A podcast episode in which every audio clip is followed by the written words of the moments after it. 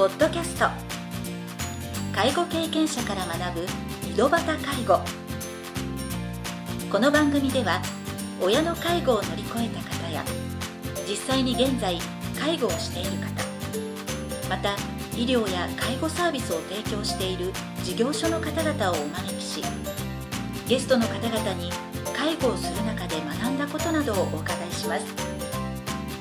ナビゲーターはこれまでで500人以上の介護相談に対応してきた介護コーディネーターの山川仁でお送りします。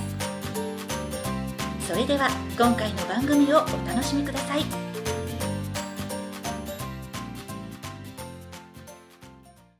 皆さんこんにちは。第50回目の井戸端介護を始めます。今回もみずほ内科歯科クリニック副院長の和田純一先生をゲストとしてお招きしております。前回の番組では和田先生が医師になることを目指したきっかけなどについてお話を伺いました。今回は和田先生が男性介護者の集いに参加するようになったきっかけについていろいろなお話を伺いたいと思います。それでは第2部を始めさせていただきます。まずは和田先生が男性介護者の集いに参加するようになったきっかけを教えてください、あのここに帰ってきて直後に一番感じたのがこの地域の中で認知症の方が孤立しているということが、はいそれから家族が非常にあの介護に困っているということを感じたんで、はい。僕が帰ってくる前にあの市の方で介護保険課をやってた人がはい。家族の会の代表をしてましたから、はい。まあ、その人とちょっと話しに行ったんですね。はい。たらまあ確かにそうですと、でうん。なかなか家族の会で活動してるけどなんかの相談に来る人もあんまりいないし、はいはい。えーまあ、あの今家族の会で集まってる人だけでなんかこううん整ってるところがあるんで、うん。っていうことがあったんでね。そしたらいろんなケアマネージャーの集まりとか、はい。それから認知症サポーターを育てる会っていうのがあるんでね、そういう組織もあるし家族の会もある。だからそこで情報交換をするような組織を作らないっていう話をおしたんです、はいはいえー認知症ケアシステム協議会ってはいいうのを作ったんですよ、はい。でまあ、そこでまあ複数の団体が集まっていろんな情報交換をする、うん。それから講演会をするというような啓発活動をすると、はい。まあ、そういうことをやる中でもともと社会福祉協議会がやってたあ部分なんだけども、はい。まあ、そこは男性介護者の会っていうのがあると、はい。でまあ、その中で僕もちょっとどういうことをやってるかなっていうことを興味があったんではい。参加したというのが始まりですね。うまあいろいろその家族の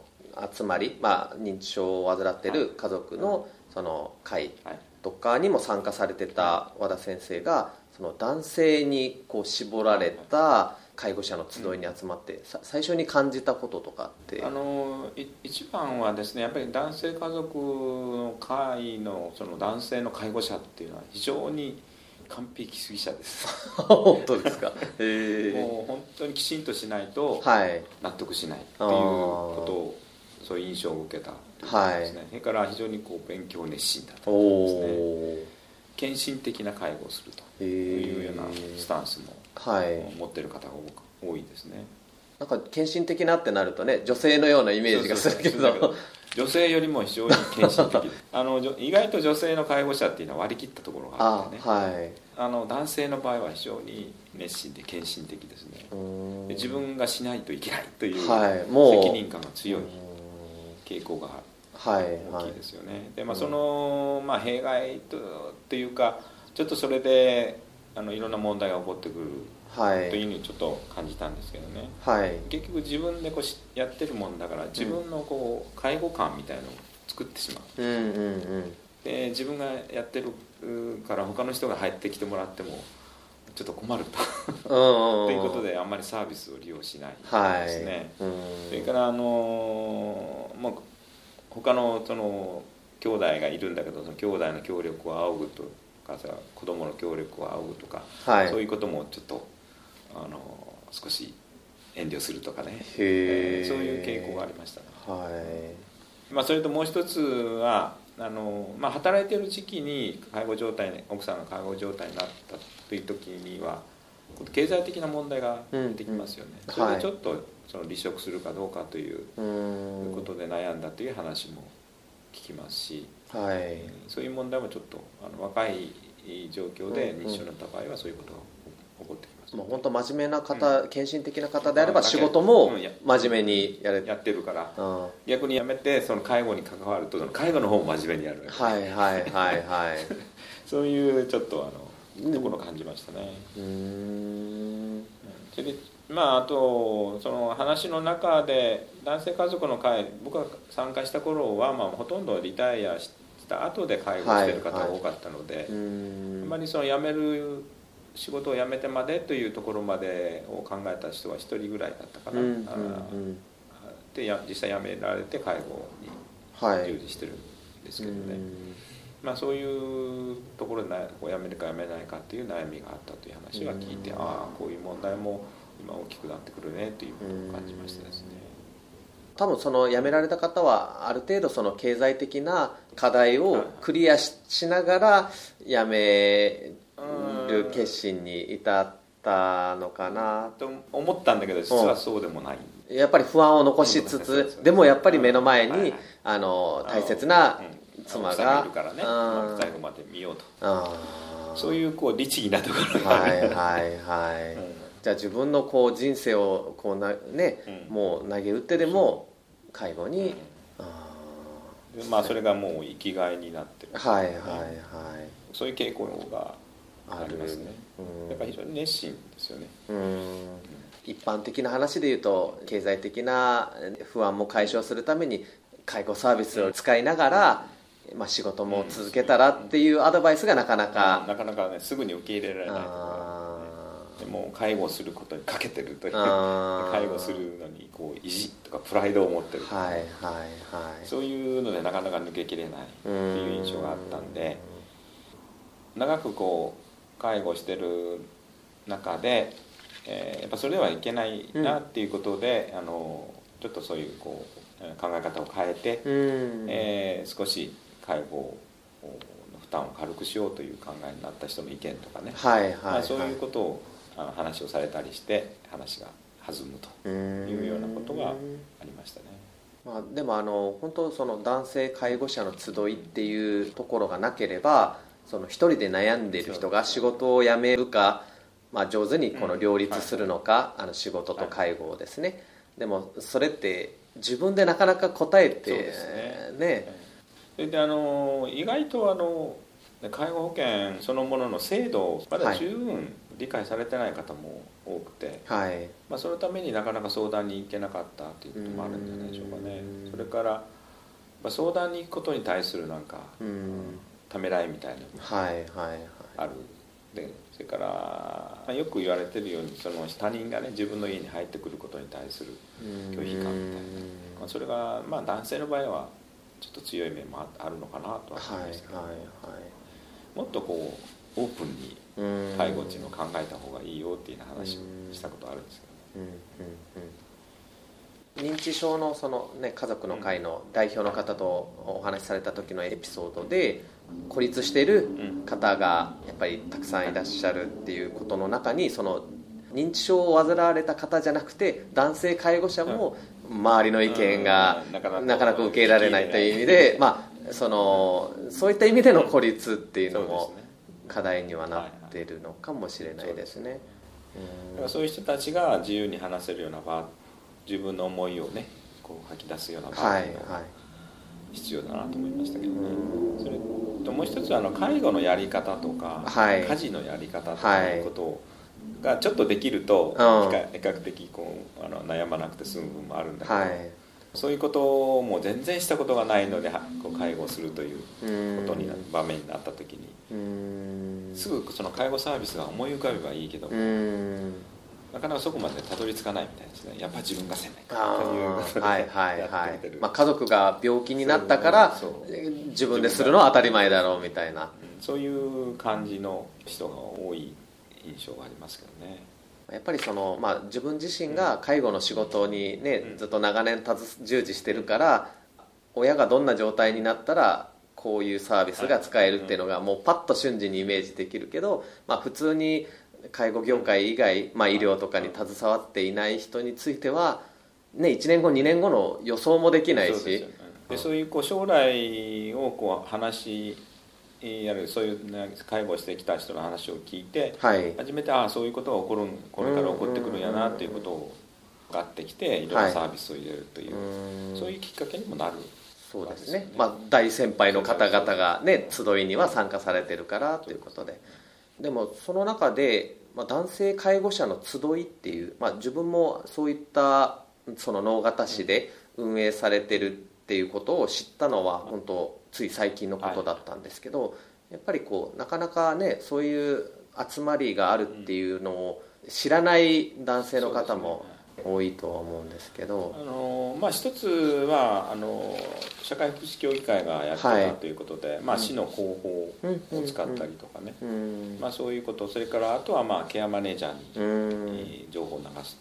ということで、まあ、少し参加者が増えてきたかなはいはい、多い時は10人ぐらい。いますね大体能形市の、まあ、近,、えー、と近辺。はい近辺ですね、はい、で実際に介護をやってる人、はい、から過去をやってて私がやってきた介護っていうのはこういうことですよっていうことをなんか話ができたらあいいねということで参加してくる人とかね、はいはい、へえ、そういう状況ですね今。じゃあまあ本当はあの実際に今その介護をしている人以外の方もねその集いには参加されてる。これからなるかもしれないああそそ そっちの方もいるっていうことですね。介護を終えた方じゃなくて介護をしてないけど今から。なるかもしれないという、はい。まあ、いろんな立場の人が集まってきてるので、えー、結構話をする中でいろんな疑問点が出てきたりとかね、はい。えー、だからその認知症そのものに関しても長く介護してきた人はいろんなことが言える、うんうん、それに対して、まあ、初めて介護するっていうような状況になった人は、うん、ああそういうことが起こるんだなっていうことを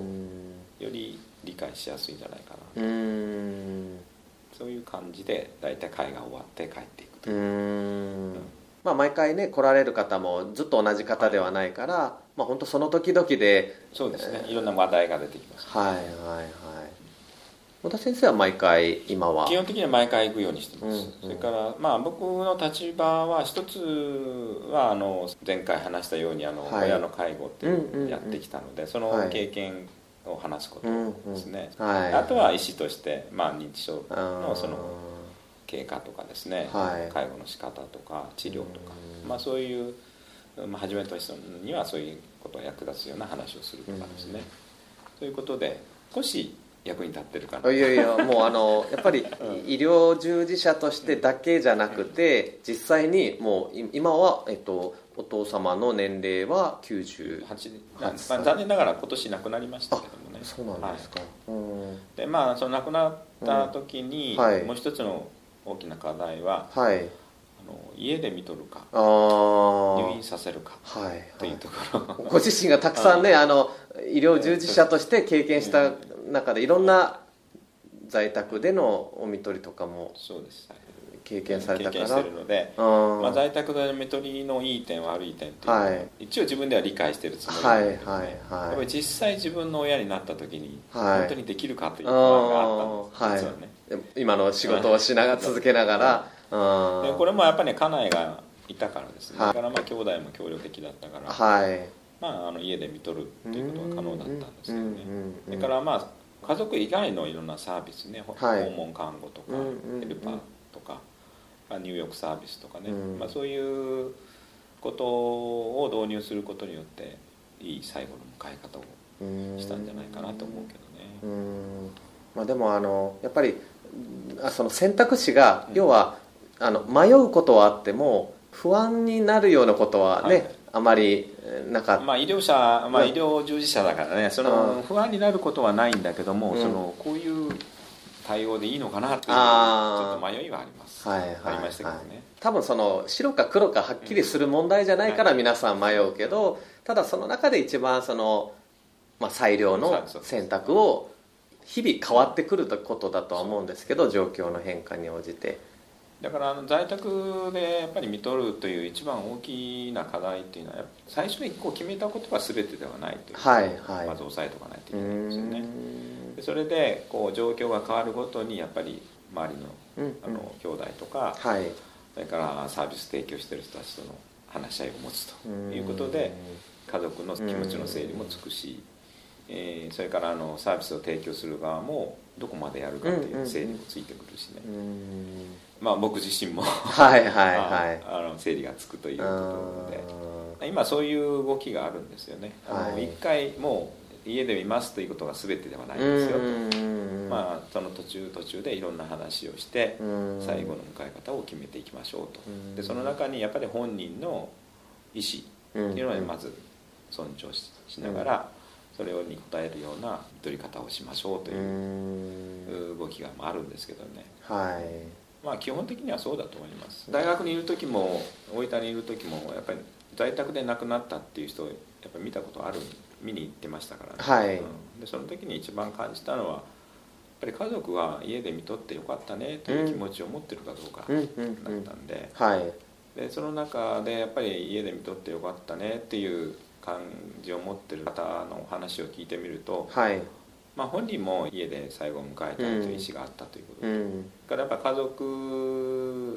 の方がもう入院をするよりはもう先々治るっていう見込みがなければやっぱり最後ね家で迎えさせてあげたいっていう気持ちがこう強いでみんな周り周りの方もそれに同意してるという状況で見た。で最後を迎えたっていう方は非常にあの家族も落ち着いてたし、本人もそれを穏やかに。穏やかにいきますね。今後もねやはりあのその介護施設とか病院とかもね、たくさんあるけど、みんながみんなそういった施設で最後を迎えたいかっていうと、まあ、そうではないので今、ね、割合的に言うと、まあ、医療機関で亡くなる方が、そうですね。8割うん。でそれがまた時代の変化によってもう何十年も前だったらほとんど在宅で最後あの僕が卒業する頃が逆転したんですね、はい、あ卒業する頃に逆転、うん、79年頃から1979年頃に逆転した。はいはいはい。それまでは僕も意外だったのは自宅でやっぱ亡くなってたのね。あ あのやっぱ介護力はあの十分あったんでしょうね。それから、まあ、高齢の方が亡くなることが多いので、まあ、以上の治療をするということに対するなんていうかな期待感っていうかな、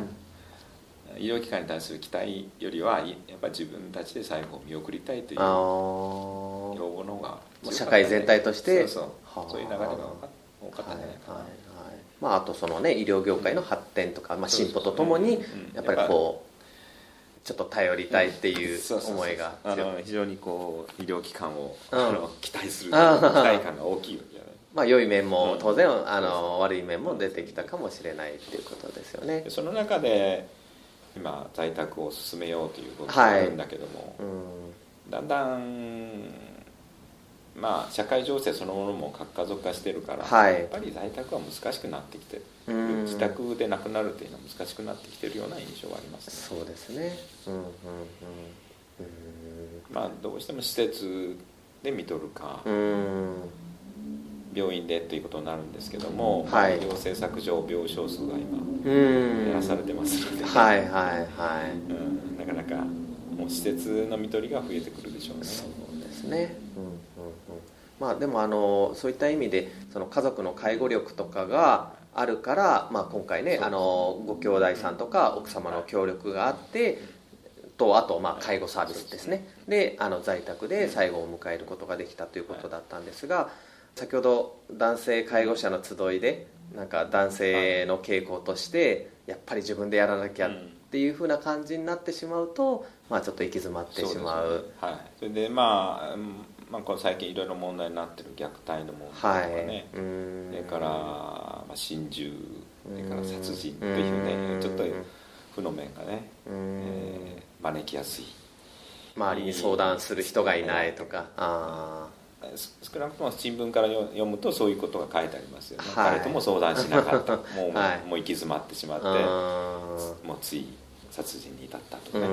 まあそういう記事にはなってるんだけどおそらくそういう心理は働いてるのは確かだと思います、ね、じゃあまあそういった意味ではその男性介護者の集いっていうのはどのような支援が受けられるっていう、そこの一つの特徴としてはやはりこうアドバイスっていうか、いろんな体験者の話が聞けて、そうですね。それから、まあ、みんなが同じような悩みを抱えてるんやなっていうことの共有ですよね。でその中でどういうふうに解決してきたか。そういうことの情報交換になって、うんうん、でまあそういう人たちは結構自分なりに解釈して咀嚼して、はい、で介護に生かそうとするところもあるから。あそれでちょっとあの安心してるところもあるんですよ、集いに参加される方はもう意欲的に学びに来られる方ですもんねわざわざあの来ないですよね、うん、あのその配偶者の介護とかで、うん、そこ置い置いたままね来るということは普通できないから。はい。ちょっとあの確かに男性家族の会というのを作ってあの、まあ、いろんなそういう話をするっていうのは必要なことなんだけどそれに来れない人たちのサポートがこれから問題になってくると思うんですよね。はいはいはい、まあ、まず知ってもらうところもあるけど、知っててもなかなか足が 向かない、まあ、ということですね、まあ、そこら辺の介護者の集いの話についてもまた第3部で、はい、あの具体的にお話を伺いたいと思います、はい、ありがとうございました、はい、今回は和田先生が男性介護者の集いに参加するようになったきっかけについてお話を伺いました。次回第3部では男性介護者の悩みや和田先生の今後の目標などについてお話を伺いたいと思います。それでは次回の配信をお楽しみに。今回の番組はいかがでしたか？この番組ではリスナーの皆様からのご質問なども受け付けております。メールアドレスはひとしの h 小文字で h. 山川19アットマーク gmail.com h. 山川19アットマーク gmail.com ですそれでは次回の配信をお楽しみに